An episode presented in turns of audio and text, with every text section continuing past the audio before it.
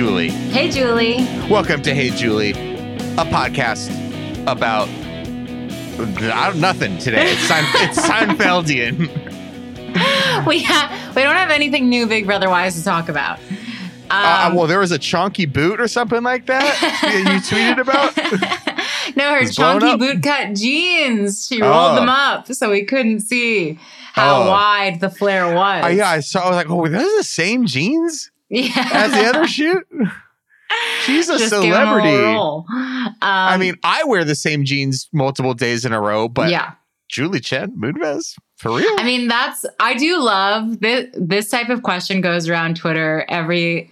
It's like one a month where it's like, how often do you wash your sheets? How or no, it's usually presented as a fact. It's like sixty six percent of Americans wash their sheets once a year, and then everyone gets disgusted. Or like forty seven percent of Americans say they've never washed a pair of jeans. it's like it's something to get everyone like all what's the word like personal hygiene like everyone Yeah. gets all up in arms about it it's like the one thing too that you see online a lot where it's like each state's favorite fast food restaurant and like they actually they just actually pick that state's least favorite and it's just to get people to share it. I want to see one that's just like the best cities to get a slice of pizza in america and they don't put chicago or new york on it. Yeah exactly. That like that's just that's what we're all It's leading to with those. Yeah. it's just like the, these surveys exist only to make people online get mad about them and talk about it and like tap click on it. And it's very funny like to me very harmless anger so i enjoy it it's no secret. I mean, it's something we even talk about at my job, and I wouldn't be surprised if you've done it at your job as well. Like, I work in sports, and sometimes we'll put together a graphic of like 10 best whatever players, or like, and Yes, there is list. very much a strategy to Yeah. purposefully leave a no doubt whatever off just so people can get pissed off. Yeah. Well, I just love uh, the idea of ranking anything, I think Yeah. is amazing because no matter what, yeah, when you rank something, you're going to piss people off either by like the numbers that you're using. Like, how dare they say that Batman is the number one best hero? Clearly, Superman is, or whatever it, whatever it ends up being. Um, that makes people mad. And then, yes, omissions, snubs. You know, we see it every year with the Oscars. Oh, yeah. Danielle, Yes. you got jabbed this week. I did. I got my first vax. I'm part of the Pfizer fam. I'm so excited Oh, to be me here. too. It's Yeah. great that we can uh, hang out eventually. I Mhm. don't. My family is all Moderna, and it's just um, it's disappointing that I can never see them again. Yeah, it's too bad. Well, they told us when we got to the hospital that we were getting that they were doing Moderna today, and we were like, "Great, we'll take anything." And we, and then when I got into the doctor, she was like, "So you're getting Pfizer?" I was like, "I was like, I don't want this to seem like a big deal. I don't care, but I want you to know they are saying Moderna outside. I don't care. Give me the Pfizer." But just so you know, like they're adamantly saying they were adamant, like you're getting Moderna today, as if like, do you have a problem with that? You know? And Yeah. I, we're like, we we will take anything. But in case there's someone who comes who's like, I have my heart set on one or the other, maybe have the person who's telling them that what the real one is. Yeah. Uh, any other? How, how was the experience overall? I bet it was very. I bet it was very smooth. It was good. First of all, you said you just said overall, like Mare of Easttown. Overall. um, Babe, get your overalls on. We're going to get a. We're going to get a hoagie.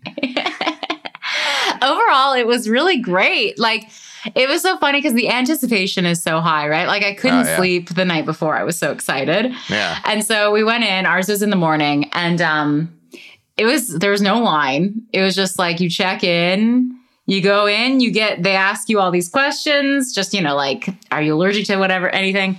You get the jab, you go sit in a chair for 20 minutes. They tell you, well, here in Canada, the second dose isn't until September. If you, Oh. like me, got it in May.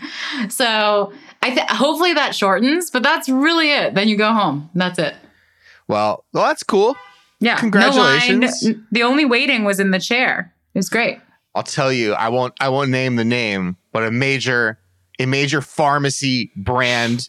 uh, I went to there and I had to wait. I had to sit in a, a crusty old chair next to the toy next to the toy aisle. It was it was fine. Whatever. It was all right. Uh, So what are we talking about today? Nothing's really Well- going on in Big Brother, but we No, we, we going on watched Big some Brother. shit. So yes, first let me just get lost out of the way Okay, because I've got where lot, are we? I've Status got a lot update. issues. I have so many issues. I'm so mad now. I just I'm want only- to clip out all the lost segments and just like as the soul leaves your voice, as like the light of your personality just escapes Dampened. your. Yeah, yeah. So we're in season three. Jack, Kate, and Sawyer have been kidnapped by the others, including that blonde bitch and Ben. Okay. And then Yeah. these the, these two like old white out of shape middle-aged men who i'm supposed to believe have the same cardiovascular abilities as sawyer and kate. Because sawyer and kate run away at one point and they easily catch up to them and i'm like i'm sorry there's just no way. Kate and sawyer are doing like five minute miles and you're telling me these pudgy old dudes can still catch up with them? That's They're just fit. that's the least of my problems but that was a big problem i had. Yeah they're fit Okay. So Ben, played by great actor, I forget his name at the moment, but he's like the head of the others. Yeah, I mean, he, this is Michael big- Emerson. Michael Emerson. He pops off here. He's being creepy with some glasses on Lost, and then it's like, all right, let's cast him as a creepy guy Forever. for yeah, for the next 15 years on every television show. He's great at creepy, but I hate his character. I hate the blonde's character so much. I really cannot Who stand is her. that? Elizabeth Mitchell. Oh yeah, oh yeah. What's her name? I forgot what her name is. Juliet. Juliet. Yeah, I'm getting her and Penny confused.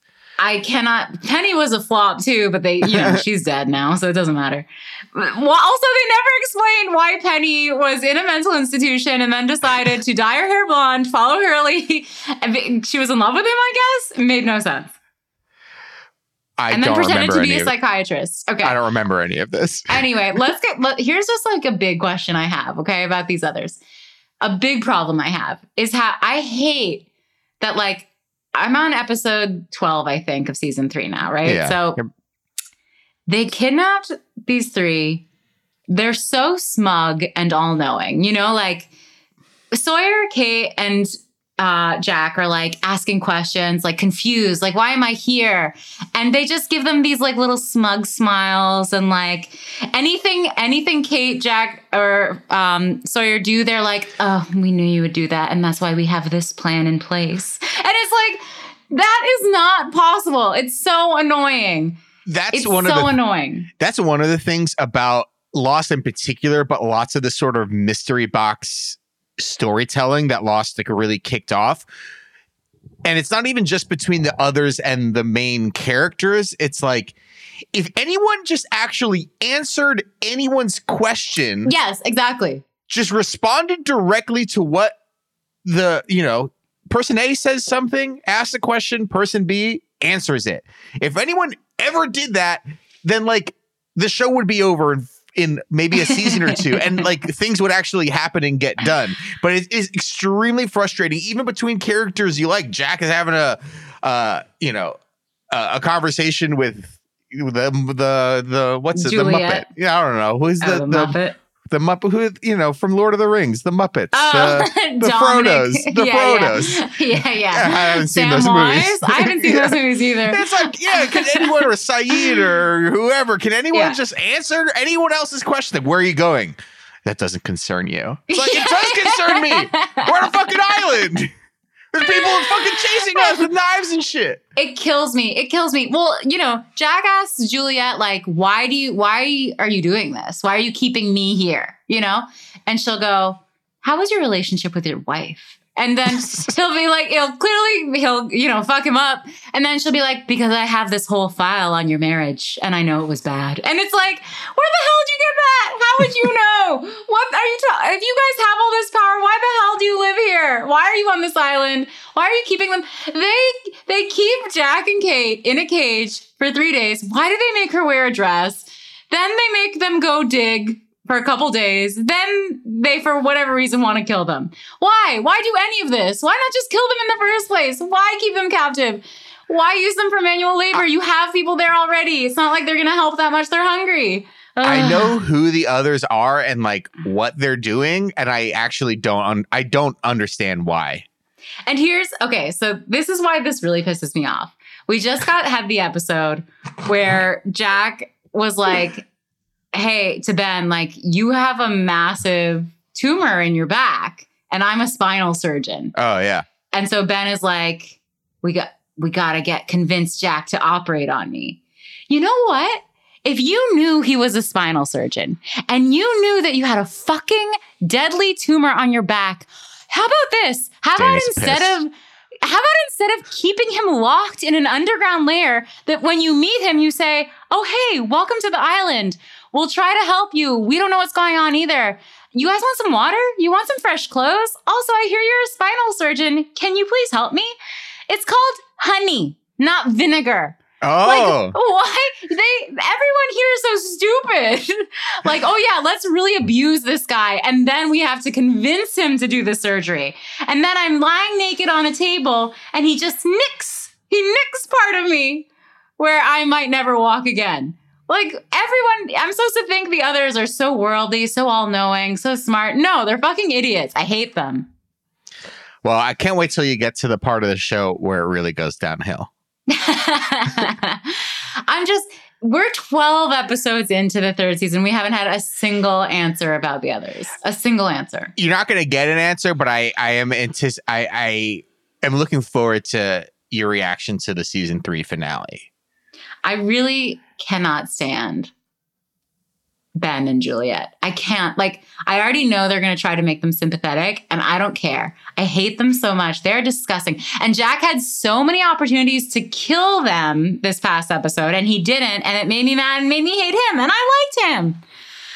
I'm so sorry, Danielle. Yeah, well, just had to get that off my chest.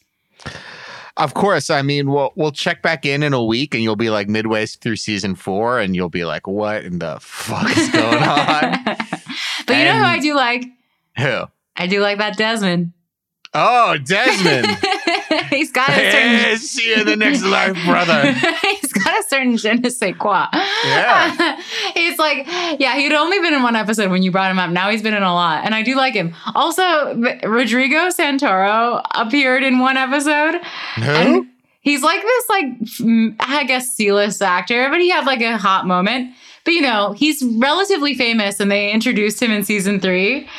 And he's only been in one episode so far. And in the episode, his line was like, You guys always go and leave us behind. I want to get involved. Because you Let haven't been in the show yet, Rod- Rodrigo. You just got cast. You were a mid season pickup, Rodrigo. Oh, he's Paulo of Nikki and Paulo. Yeah. Oh, all right. All right. Anyway, All right. that's I'm- listen. and yeah, Nikki and Paulo, sure. I can't wait.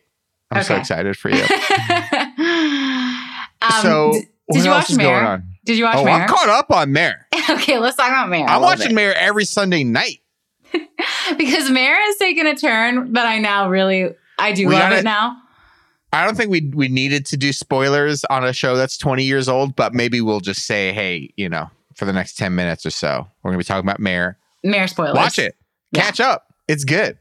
It's good. Put on your overalls. Put on your overalls, get a hoagie. We'll meet you down at the water. so in this episode, um, she kisses Evan Peterson Peters. Yeah. Well, he kisses her. She does Yeah, not like it that. though.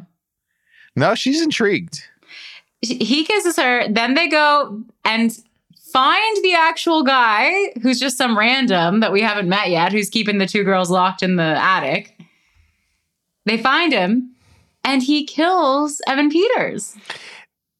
That was uh you can kind of tell it was a little bit of like the thing where it's just like it's the cops like last day on the job or like my I can't wait to come home, honey. My Mhm. baby's my first child's about to be born. And there was like a little bit of that going on towards the end. I'm like, oh no. And when they get into the the bad guy's lair or whatever, and there's like there's only one gun, I'm like, Mare's making it out. Because it's not called Bob of Easttown, whatever his name is.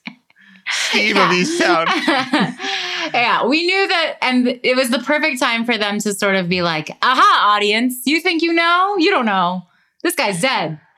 You don't know It what did- can happen in East I actually had a pretty good theory heading into this episode that has been um it's been it's been it, I, I don't know I got for going into this episode I was like oh so it seems like the crimes the two crimes are the same crime right that like cuz there's these abductions and then there's the murder and you're like all right is this the same perp- person who's perpetrated them both they seem very different and at first I'm like all right well this is I, these probably seem like different crimes. And then heading into this episode, I definitely thought it was one of the uncles. And I think we're not out of the not No. out of the The out of the woods. woods with the Yeah. uncles.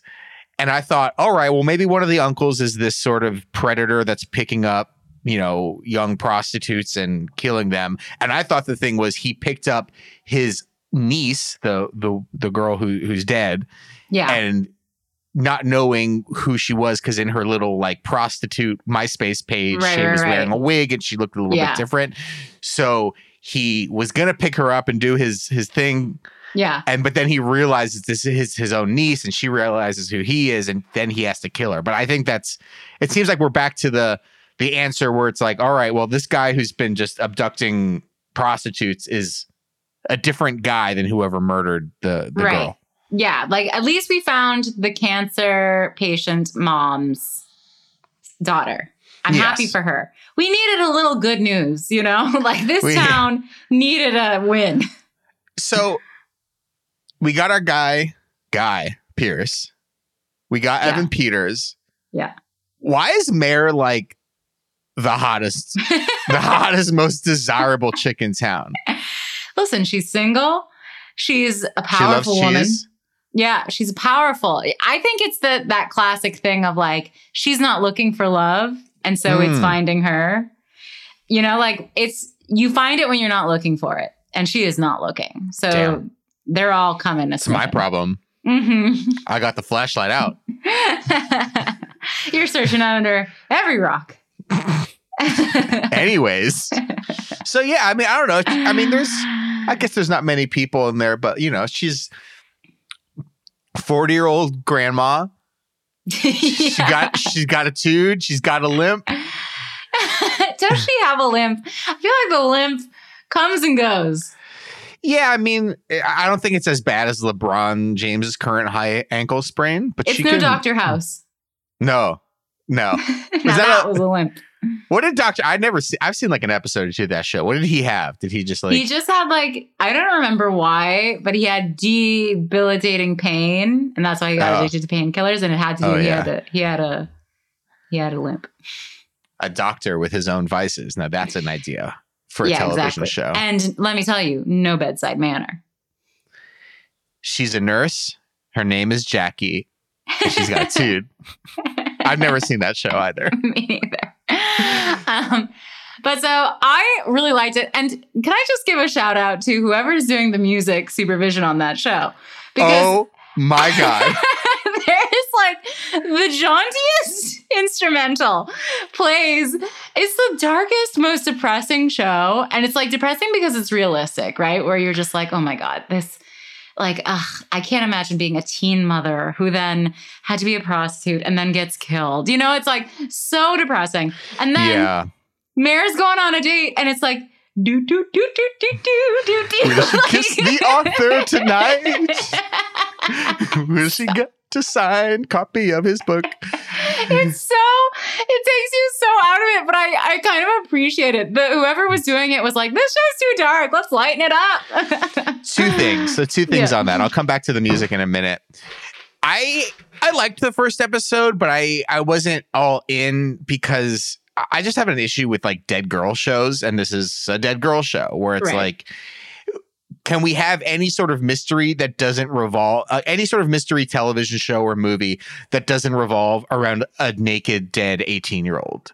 Like, right it, I don't know. I just, I don't know. I, I just don't find it interesting. I find it overused. I find it, you Yeah. know, like it, it, it kind of like sexualizes in a gross, you in a gross way. Cause it's like, it's always, a, it's like, there she is. She's naked and she's dead in the creek. And yeah every, and this show gave her some agency. Well, I mean, not that much. She was dead by the end, but like Yeah. they showed her life and showed she was a real person and not just a dead naked person.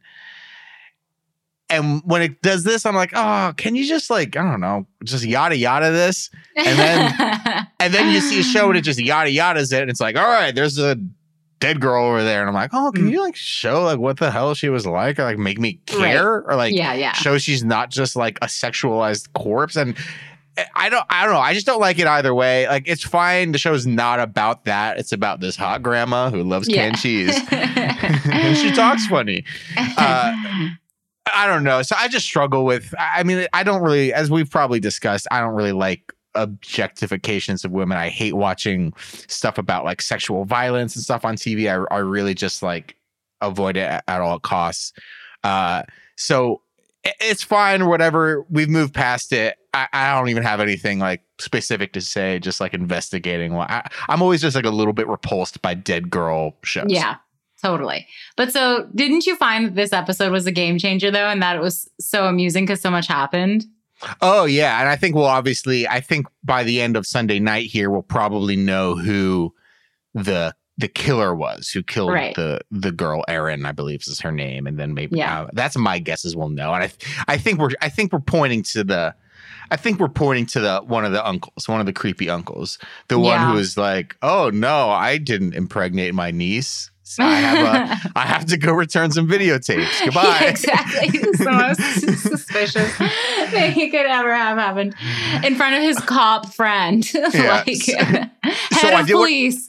I did want to come back to the music because in the first episode, and I've fallen in the whole like Wikipedia hole about this. The first Yeah. episode when they're having uh Mare's ex-husband is having like an engagement party across Mhm. the way at his house and her daughter, their daughter is like in a band and they started playing music. I'm like, this is the best like fake like oh this is just a teenager's band in the local town this is the best version of this music i've ever fucking heard in my life What is Right. this so apparently it's a real band and it's also just my favorite like it's just fucking downer garage rock like Yeah. it's just stuff in the sort of dna of pavement is my favorite music and it's just my Mhm. favorite genre of music like downer Oh, guitar rock I love it so I'm listening to this. I'm like, oh, my- what is this band? I gotta, I gotta follow on uh, on Spotify, and it's a real band called Mannequin Pussy,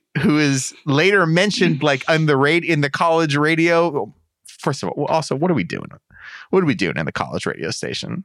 I don't know. I I was like, well, Kate Winslet's daughter hit the jackpot because this chick is nice, gorgeous, rich. She was driving a Range Rover.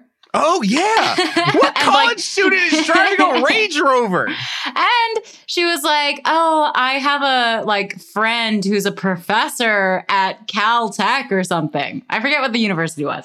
I could put in a good word for you if you just want to go there." It was like, holy moly! Who knew college radio well. even existed? Like you would just think at this point it's just like a guy doing a live stream, Yeah, you know, on Spotify or like one of those YouTube chillax streams, Yeah. lo-fi, lo-fi tunes to chillax to. I don't know, but she's. It's these the Mare women. The grandma also had an affair with that guy whose wife Oh. who, whose wife died. Speaking of Jean Smart, Yes, Queen, yes. have you seen Hacks? I did. I watched the first. Max. I watched the first episode. Yeah, it's fine. I, I like it. It's fine. Yeah, yeah. I'll I'll keep watching. I'm not Um, like over the moon about it, but I think I'm. De- we all, as we've discussed, big fan of Las Vegas as a city. I think it's a great. Yeah, I think it's an underused place to set a television show, right. and you know, like there's just this detail of of Jean Smart's character, like is too famous to actually play uh, casino games in the casino, so she just hires a woman to come out to her house and just like plays jet blackjack with her. Yeah. And then he she gives the woman like her Rolls Royce or whatever. She's like, oh yeah, this is my third Rolls Royce. I don't know. It's just the the sort of like decadence of Las Vegas was Yeah. I don't know. It's just like a nice detail. It's a nice world to live in that I, I think is fun because like Yeah. it's this phony decadence where it's like, hey, it's Vegas, everything's cheap. There's tons of rich people out here who like have nothing to do other than just like give away Rolls Royces to people. I'm like, Mhm. yeah, that's what I do. Yeah, I like that aspect of it too, and I really like her clothes. she Yeah. looks amazing in it. Um, yeah, it's like not one that is. I think like there's not that much to say about these like about I mean, hacks, right? There's like, nothing to say about like any half hour comedy, really. Yeah, You like it Um, or you don't. unless if we're talking obviously about the neighborhood, in which case you know Grover Grover Johnson. Oh. Oh, did you see CBS announce their uh, fall lineup? I saw that they um renewed or they I don't know, something United States of Al is still going. Still going strong. Oh, we got all the classics. Young Sheldon. The Neighborhood, yeah. Bob Hearts Abishola, yes. NCIS. Sure. Hold on to your butts. NCIS colon Hawaii. yeah. FBI. FBI International. FBI Most Wanted. Is the FBI international? Isn't the FBI an American institution? Uh, yeah. I, I, mean, I don't know. I I'll have to get back to you on that one. I, yeah, I thought FBI was domestic and CIA was international. Right. Yeah. What Because do we I all know? other countries have their own versions of FBI and Well, I bet also like Belgium isn't isn't doing you know isn't investigating frauds related to America American Right. inter- interests. right. Uh, I'll ch- I'll call Dick Wolf and I'll I'll let you know. All right. Maybe he'll hop Um, on the pod. Maybe. I'm just, I can't wait to see what commercials we're getting 24 7 during the summer season of Big Brother. Young Sheldon, United States of Al, something called Ghosts. I'm I'm excited to figure out whatever. This seems like a comedy night, and then B Positive is back, season Be two. positive. Middleditch and his swinging his swinging lifestyle are back. wow. Wow. Why is that show called B Positive? because they because it's something about like blood like blood donation like oh it's my Okay. long lost cousin and i need a new kidney or bone marrow or something like that All right. All right. Cool. Uh, That's exactly what I thought it would be. before we get to our main entree here Uh huh. I do have one other thing I oh, watched. oh okay that's fine as i, was, well. I will Okay. just say Survivor is coming back in the fall i'm excited probably when big brother is over we're going to get a new season of survivor Yeah, I'll I- watch. I'll you watch know, the the, whole reason I'm watching Lost is because I wanted to watch Survivor, but I didn't have access to it. there's like 40 seasons online somewhere Not in Canada. I haven't downloaded Paramount Plus yet. So I was like, well, I want something on a beach with hot people. So that's why I started watching Lost. well hey let you let you know ncis hawaii yeah. There are naval crimes being committed and they're in hawaii God, those shows are just like you just you you get to be a person who gets to decide I I can make a, another show. Like I made NCIS, I can make another show. And you know what? I want to make it in Hawaii because I want to go live in Hawaii for six months out of the year. I mean, That's what I would do. when we have the Lost like reboot remix V two, because like all those people want to. Matthew Fox wants to live in Hawaii again, and hasn't Yeah. hasn't the Speed Racer residuals are drying up. yeah, I mean it's happening. It is.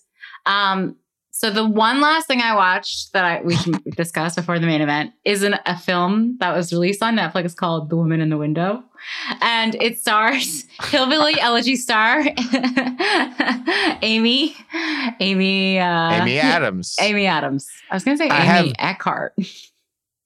I mean, she should marry Aaron Eckhart. Yeah. Seems like a good Um, match. Uh, I've not. I am not even aware of this. Tell me. So this it was like a long problem film. Like it got Mm. it you can tell it went through a lot of reshoots, a lot of script rewrites. No one was knowing what was going on with this movie and I guess it's based on a book that also the writer had like counts of fraud against them. I'm I'm not sure about all the details, but it's like a dramatic behind the scenes as well. But so it's a horror movie oh no. attempting to be Hitchcock esque Oh, okay. no gore really um where she's she's stuck in the house what's it agoraphobic Oh yeah. Sure. Yeah. she's stuck in the house she can't leave the house but she loves to spy on the neighbors and one day she spies the neighbor killing a woman and she, So it's a rear window. yeah, exactly. Hitchcock esque. Yeah, Um, he, he made that one. but it is absolutely insane. So the cast is Amy Adams. uh, I'm looking Ga- at it right now. Gary Oldman, Julianne Moore, and H- Holly Hunter, I believe. Uh, I, yeah, I don't see her. No, not Holly. Hunter. What's it? I always get her confused with Holly Hunter. I yeah, Um, it doesn't doesn't uh, say, but uh, Jennifer Jason Leigh. Jennifer Jason Leigh. I always get her confused with Holly Hunter. you got Anthony Mackie, Wyatt Russell, Brian Tyree Henry, Tracy Letts, stage actor and writer extraordinaire. August Osage County, baby.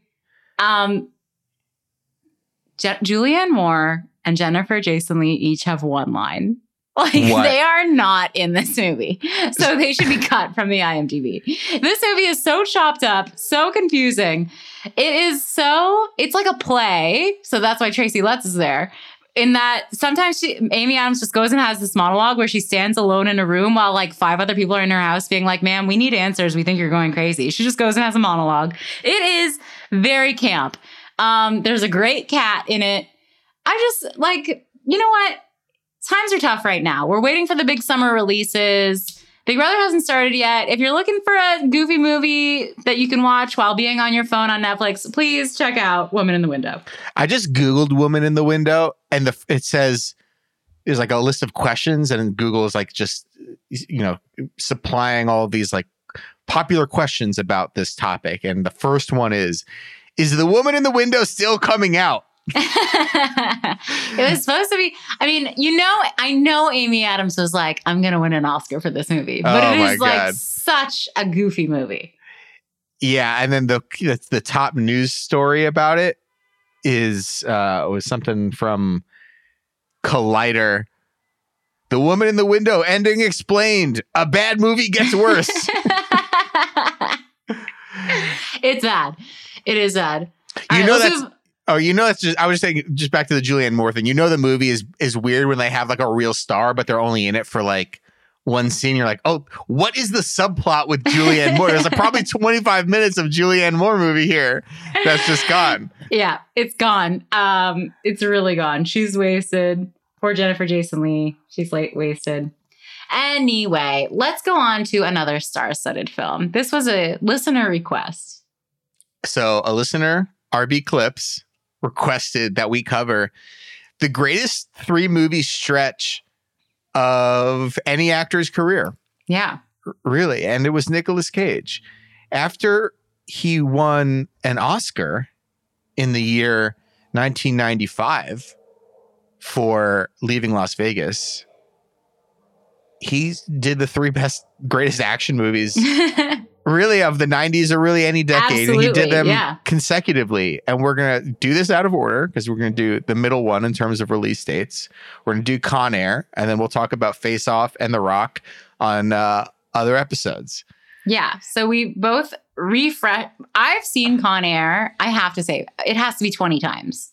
Like, Same.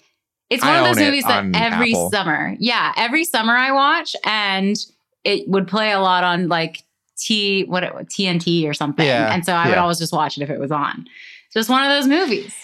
it's so i love i love on a saturday not going to happen today man but i love on a saturday taking a nap on the couch while a action movie is playing on the Yes. television and just kind of coming in and out skipping a full hour of it and Con Air is like really the epitome of of the perfect movie for like a Saturday afternoon nap. So good. And I want to talk about the first 10 minutes of this movie because it is Okay. the most it is it's like nobody ever talks about the first specifically 10 minutes of this movie because it really picks up like when he gets out of like when they do the whole plane thing Right. And I forget every time I watch this movie, I am like, oh my God, I forgot it starts like this. It starts with this like archival footage of soldiers in, I would imagine, the first Gulf War, and this monologue from some like army general that you never see. And Yeah. he's just like, the Army Rangers. the most important unit that we have. Your your mission is to never leave leave a man behind right. and you're like, what the fuck am I watching? And this is this whole. I mean, and uh, Michael Bay didn't direct it, but it's in that sort of Bay. Bruckheimer produced it, who, who produced a lot of Michael Bay's movies, and we'll obviously talk about a Michael Bay movie in The Rock uh, in a future episode. But it's just this like performance of American. I don't know, just like military attitude that is just Yeah. so on display here, and it's like. I- It's like if they don't even show Nicolas Cage in it. It's just like archival footage that they bought from like CBS or someone like that of just like shoulder, soldiers shooting weapons. Yeah. And then he's at his like re- graduation ceremony from Army. I got these medals, mother. They're from Army. um, was he in the army or was he in like He was an Army a- Ranger. active duty? Okay. I don't know. I it don't doesn't make even it clear. Yeah, because it's weird. Because it's like, did he retire or is he graduating? I'm not.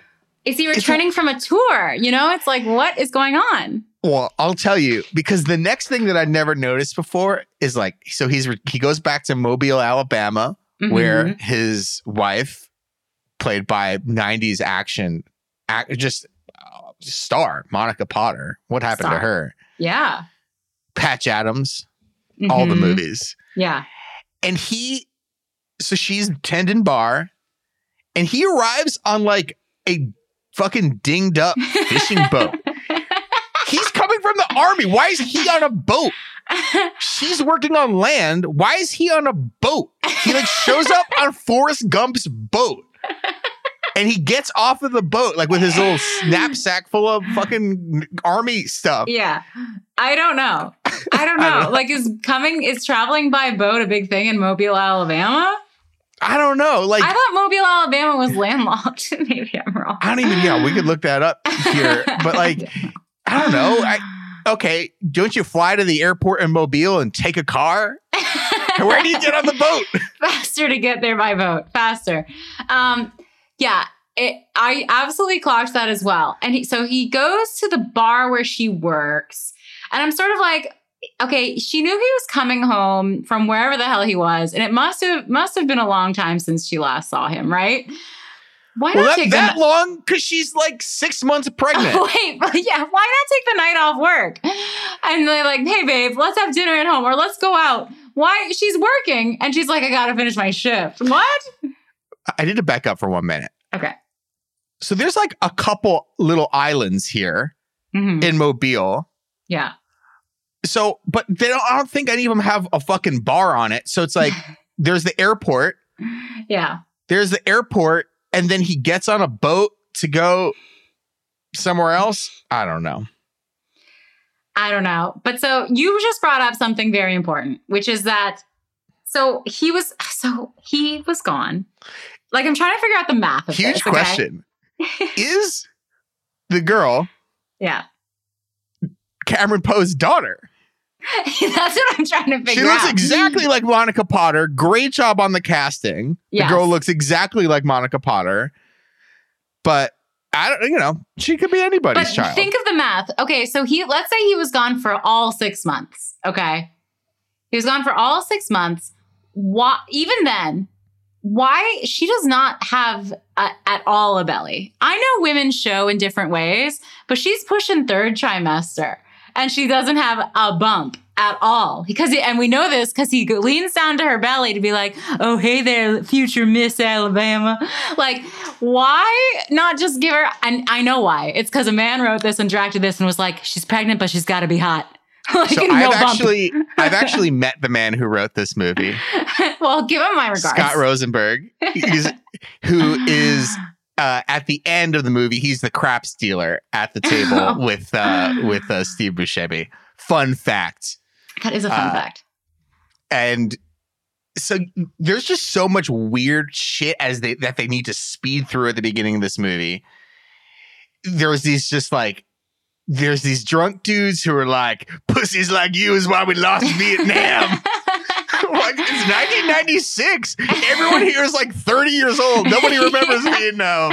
They really, I mean, uh, the entire point here was just like, we got to have these guys, and these guys hate the troops. They hate the troops. and they they hate the troops so much they pull his like what are those things called? Like his, his, it's just a little medals. his medals. They pull him off his uniform. They when I think him. of when I think of the deep south, I really think of a place that hates the troops. yeah, exactly.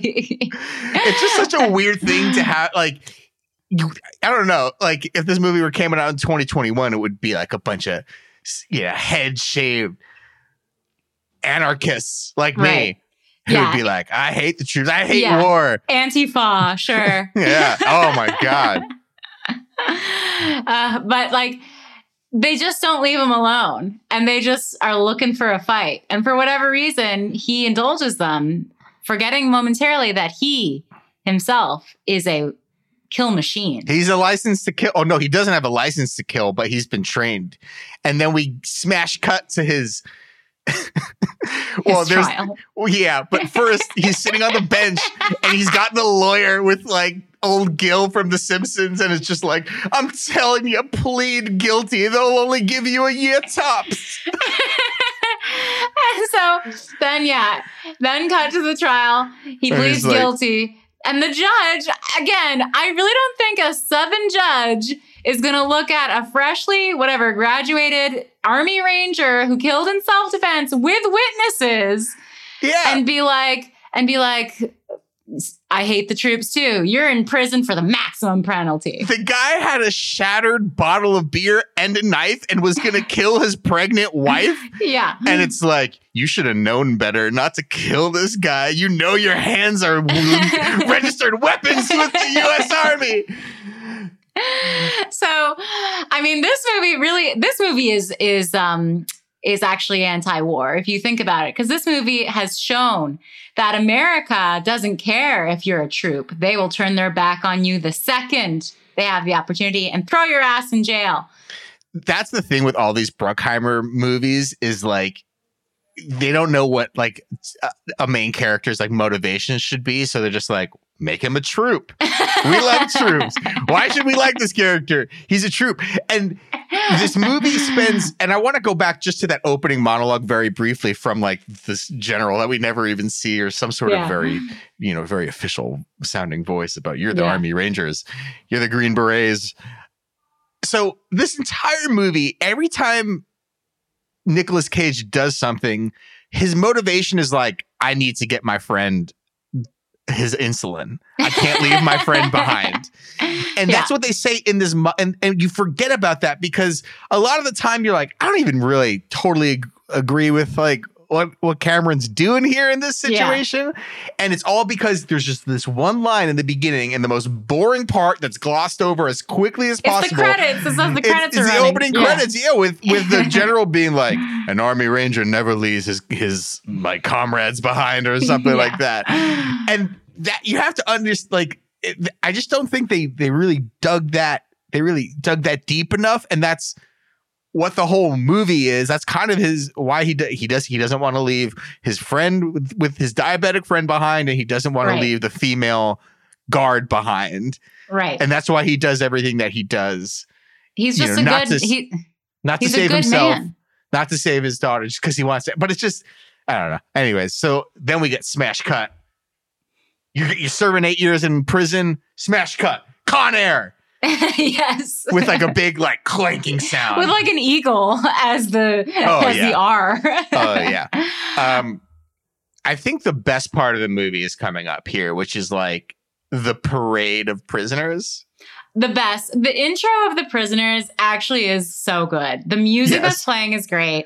The way they do it, it's so fast and fun. Like it actually aged really well. And we also, you forget, like they introduce, there's the bad guys, right? And there's like our hero, Nick Cage, but there's also the sort of bystanders who are the cops. Yeah. So John Cusack and Colm, Colm Fior? Meaney. M- uh, Meaney. Meaney. yeah Cole Meaney, who's like bad cop, John Cusack, good cop. Yeah, And that's Cole Meaney, do- he's like the DEA agent who just wants to shoot everybody out of the Yeah. sky and doesn't care. And he drives it like a 1960s Corvette, and his license plate says "ass kicker" on it. but so that's the way they do the intro is like, listen up, gentlemen, we got a full flight today. And then yeah, it's just a as you said, parade of like great actors with great character names coming out of a bus. Yeah, and they're like, well, "Who's this guy? Oh, he's the worst. He drove up and down the eastern seaboard, killing people. He's got a this." So I love they're running through all these guys. There's Billy Bedlam, and then they get to Ving Rhames' character, Diamond Love it. Dog, Yeah. and they're like, "What's he done? Why is he a bad guy?" It's like, "Oh, he murdered a bunch of like far right NRA people, and he's like, uh, and he like represents like a some sort of black militant like."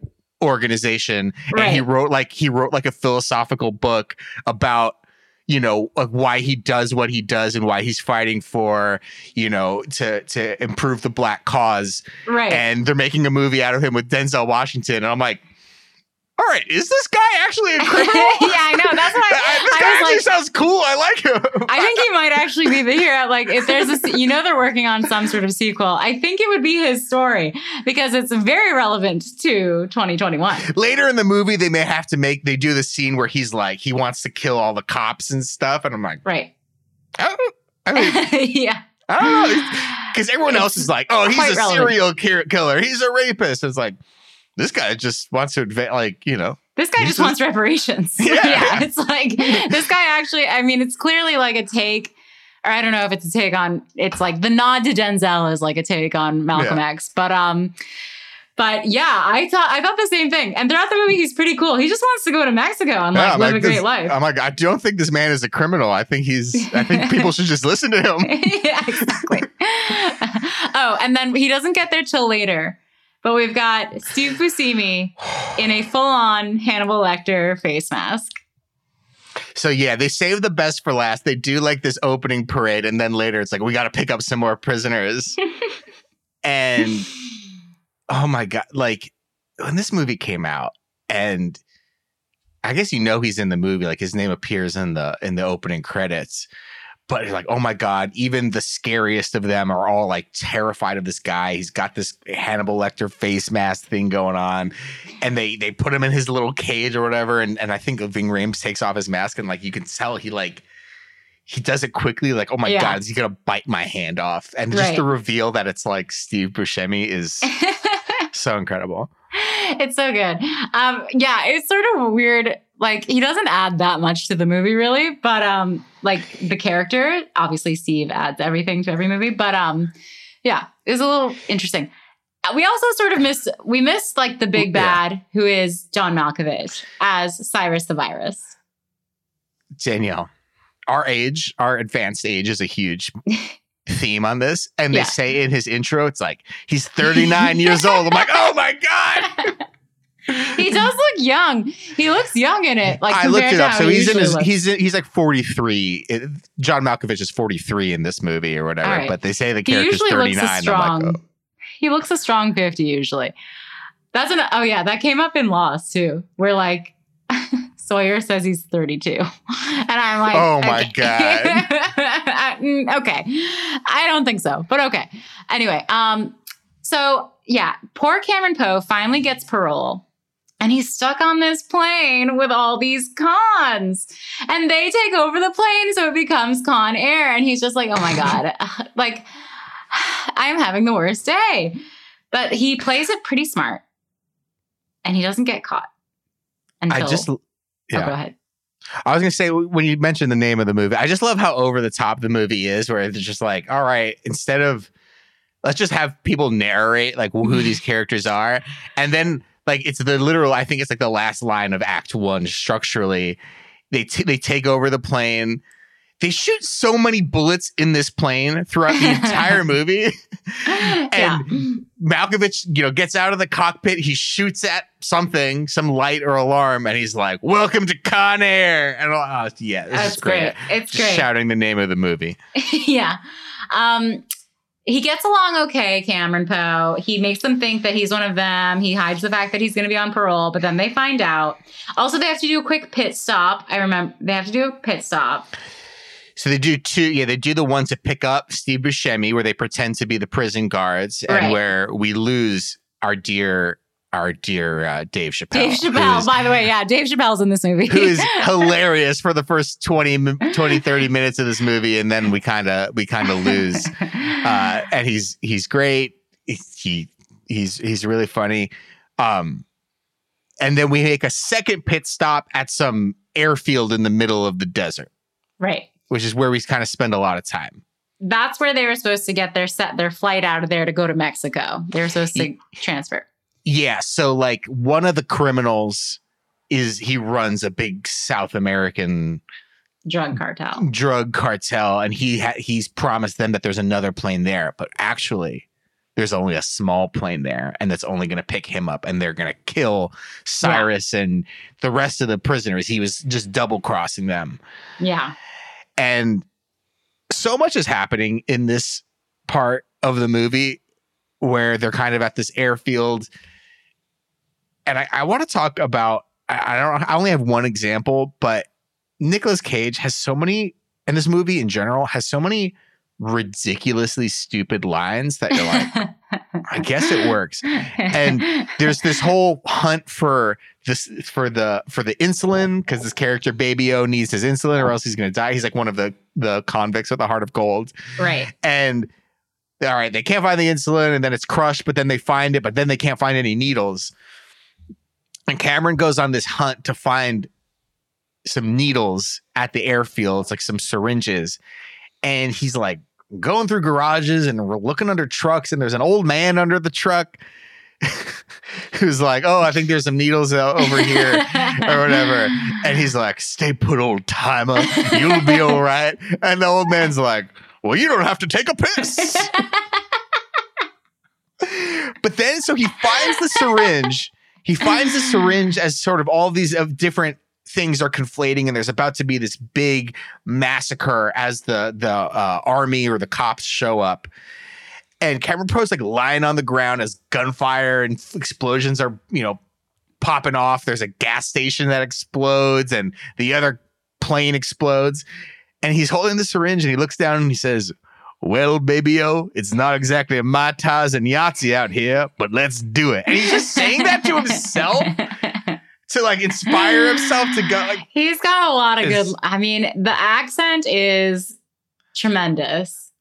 yeah, He really commits to it, and he's got a lot of great lines. Like I think, I, I think it's at the same stop where he meets the guy who's got a gun pulled on him, oh and yeah. he's telling him like, "Listen, you shoot that Oh, gun that's a John bunch of Cusack.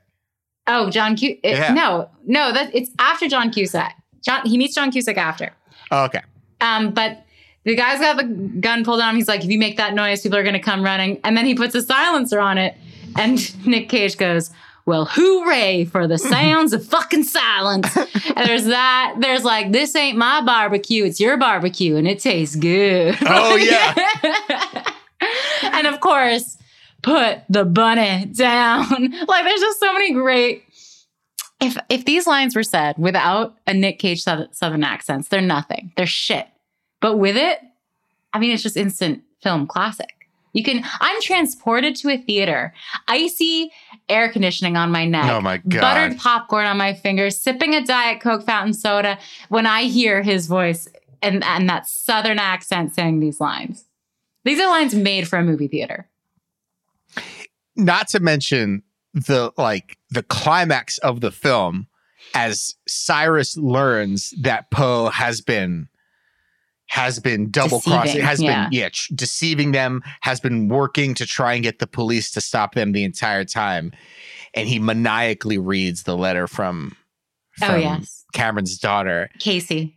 and just this shot is his shot is just amazing because he's he's reading in like a little falsetto girl's voice and then he slowly changes his voice into his deep into his like I wouldn't call Malkovich's voice deep. It's No, it's it's higher pitched but it's it's a it's a it's a scary man's voice. Yeah, and he's reading it and then he spins around and in the shot there's like a bad blue screen of the attack chopper is coming up on the plane and he holds up the bunny and he puts the gun to the stuffed bunny rabbit's head and is like make one more move and the bunny gets it and that's just the it's just the peak of this movie. It's like everything that's great about uh, and kind of bad about this movie is all in one shot. You have yeah. this jarring cut, a, like some not fantastic visual effects, and you have just a really stupid line and a character doing something like. This is John Malkovich. He's like one of the best actors, and they're like, "All right, this is the climax of the movie." As like you've really got the main character like up against the wall here, and you're going to threaten to shoot a stuffed bunny rabbit in the head. I love it, and he does it so well. Yeah. Um, as you can imagine, after the bunny moment, um, the movie begins its descent, literally, uh, into Las Vegas, the Las Vegas Strip. Um, there's still like some cat and mouse chasing, but basically, like, I don't know. I feel like we've touched on the best parts of this movie. Of course, Cameron Poe gets reunited with his daughter and uh, his wife. And it's a so they ending. they crash land on the strip, and Cyrus and Diamond Dog get away dressed as firefighters somehow, Yeah. and like instead of being like, "All right, the actual police are here and like know what's going on," Poe and Larkin, uh, John Cusack's character, like run to a bunch of police motorcycles, nod at each other, and they just zoom off into this like chase with a fire truck right. and and Poe stabs Cyrus in the ankle with a with a like a stake. John Cusack is like he's doing action stuff. It's it's ridiculous, and then it ends. They're on the strip, and then it ends in a construction a construction yard, some sort of construction site that hilariously smashes John Malkovich's head. There's just like a skull smashing machine with a conveyor belt leading up to it. And that's how that's how Cyrus is vanquished. He's his head his body is placed on the skull crushing device, which is just it's That's amazing. how that Cyrus the virus gets vaccinated. Oh. Um, yeah. You know, once it's off the plane, it's like whatever. It you, you know that Cameron Poe's getting back with his wife and his daughter finally. Um, it's a nice happy ending. what did you feel about the scene? So the the first time you watch this movie, you watch a scene and you're like, "What? Oh my god, I can't believe they're about to do this!" And then it's funny the rest of the time. Yeah. But the scene where Steve Buscemi kind of just takes a stroll from the people while they're in the desert, Mhm. and he's been set up as like a serial killer who, who mur- murders children right. among uh, other people. And he Yeah. like sits in a like a, uh, an abandoned pool with a little girl who lives in this just horrible Yeah. trailer park situation, and you're supposed to think, "Oh my god, he's going to murder a child," and she Right. just wants to sing. He's got the whole world in his hands with him. Yeah. And how, how did you how do you feel about this iconic? Well, I'm glad scene? you brought this up because this was going to be my my final like a Oh, okay. parting question. Is like we don't actually get an answer in the movie as to whether he killed her or not. We just no, no, we do. we do. Oh, she's She's there when the plane when the plane flies finally takes off again from the airstrip. oh she's there's waving. the reveal that she's like waving and they you know and he gave I- her he she gave him her, her- little action her little doll, doll. or whatever yeah Okay, I forgot that part. All right. Well then, I guess he's a changed man. that's just the weird thing about the movie is like there's this there's this rogues gallery of all these convicts and there's the ones that you're like oh i really don't like him he he seems like quite a dangerous person like cyrus and then Right. there's diamond dog who we've discussed it's like this guy's kind of just like trying cool. to yeah. yeah, he's he, yeah, like I, I feel like America has been very unfair to his people, and he's just trying Right. to to uh, uh, you know unwrite those, unwrong those, unwrite those wrongs, whatever, unwrong those unwrong unwrong those, things. wrongs. Yeah. unwrong those things. and Yeah, yeah. a little bit of violence. Um, and then you have Steve Buscemi, and it's all played for laughs. It's like he's the most despicable, disgusting, violent, cannibal, s- skinning children alive sort of thing. And there's he only has like comedic lines. Yeah. He has the one scene with the girl, and it's creepy, and you think he's about to kill her, and he does it. And then the last, the last moment of the movie, everyone's reunited, and it cuts to the casino, and they're like, "New shooter coming out! New shooter coming out!" I'm at the table too, playing craps, and Steve Buscemi's like, and the, the the dealer's like, "You feel lucky tonight?" And he's like, "Yes, I do." it's just yeah, like, it's like he's about to go on a killing spree, but we Yeah. love it. Yeah, we no. stand? Do we Yeah. stand? We do. I know. Um, it's it's such a weird. It's just like the yeah. You can't really take any of it seriously, right? Like I know it's a movie, but um, he's just he's just hard to hate because he's Steve Buscemi. yeah, I know. Well, what a great suggestion. Thank you so much to our uh, listener who suggested that. We still have Face Off, which is what a doozy coming up, and The Rock. Yeah. Yeah. I mean, this movie is really dense with just incredible writing and character moments. Yeah. It has such a good ensemble of actors. Like, I mean, his character is like kind of, not kind of, is like very disgusting and not cool. But we haven't even mentioned that this movie kickstarts like the Johnny Trejo Oh yeah, like Danny Trejo. career. Oh, I'm sorry. Yeah, Yeah, yeah. his name is his name in the movie is Johnny. Uh, yeah, yeah. Danny Trejo thing, which uh, you, I, don't, I don't know the last time you've been in Los Angeles, but Da- Danny Trejo is now like a full on Los Angeles celebrity. He has a chain of donut shops Oh, and taco restaurants. And anytime you go to, I went to a Dodger game earlier in the week. Anytime you go to a Dodger game or a, a Laker game or a Rams game, he's like on the billboard. Like they just do these pre tapes with him where he's like wearing a Rams jersey and he's like, let's go LA, you know? and he's just like a fucking icon. And I, I know he he, is an icon. no, and he's done a lot of like really good work in Los Angeles, like trying to, you know, put, you know, these these uh, taco shops and donut shops like in communities that need them. And he's like seen as this like benevolent sort of Yeah, force rules. that is Yeah. like trying to revitalize poorer areas and with, you know, so it, it's just amazing. And then in this movie, he's like a horrible, disgusting rapist who has a really fantastic ending as well, Yeah. where he gets his arms ripped off. You're right. There's just so much like we it's a great movie. Um But to like, your to your point, sorry. Oh yeah, go for it.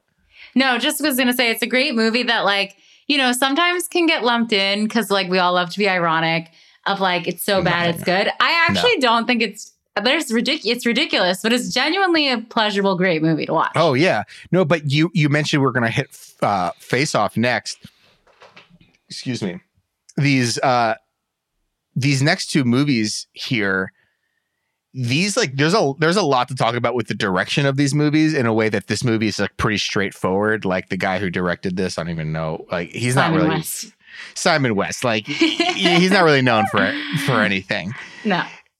Face Off is like a John Woo Oh my god. experience. Yes. The Rock is a Michael Bay experience. These Yeah. are, for better or worse, worse like auteurist movies, even though they're Yeah. like movies where Nicolas Cage fucking runs around doing weird shit with a pistol Yeah. for No, two 100%. hours. A hundred Uh, percent. so I, you know, there's there's going to be a lot to talk about uh, with those films. They're going to be meaty. This is just like our intro to summer, us talking about these great summer films. And then Oh, we'll get to, and then, you know, it'll be June by the time before you know it, and we'll be talking about BB too. So thank you for going on this journey with us. Thank you for any questions and comments along the way. You can tweet at us at HeyJulieBB, Yeah, that sounds And- great. and we'll just see you next time. Bye, Julie. Bye, Julie.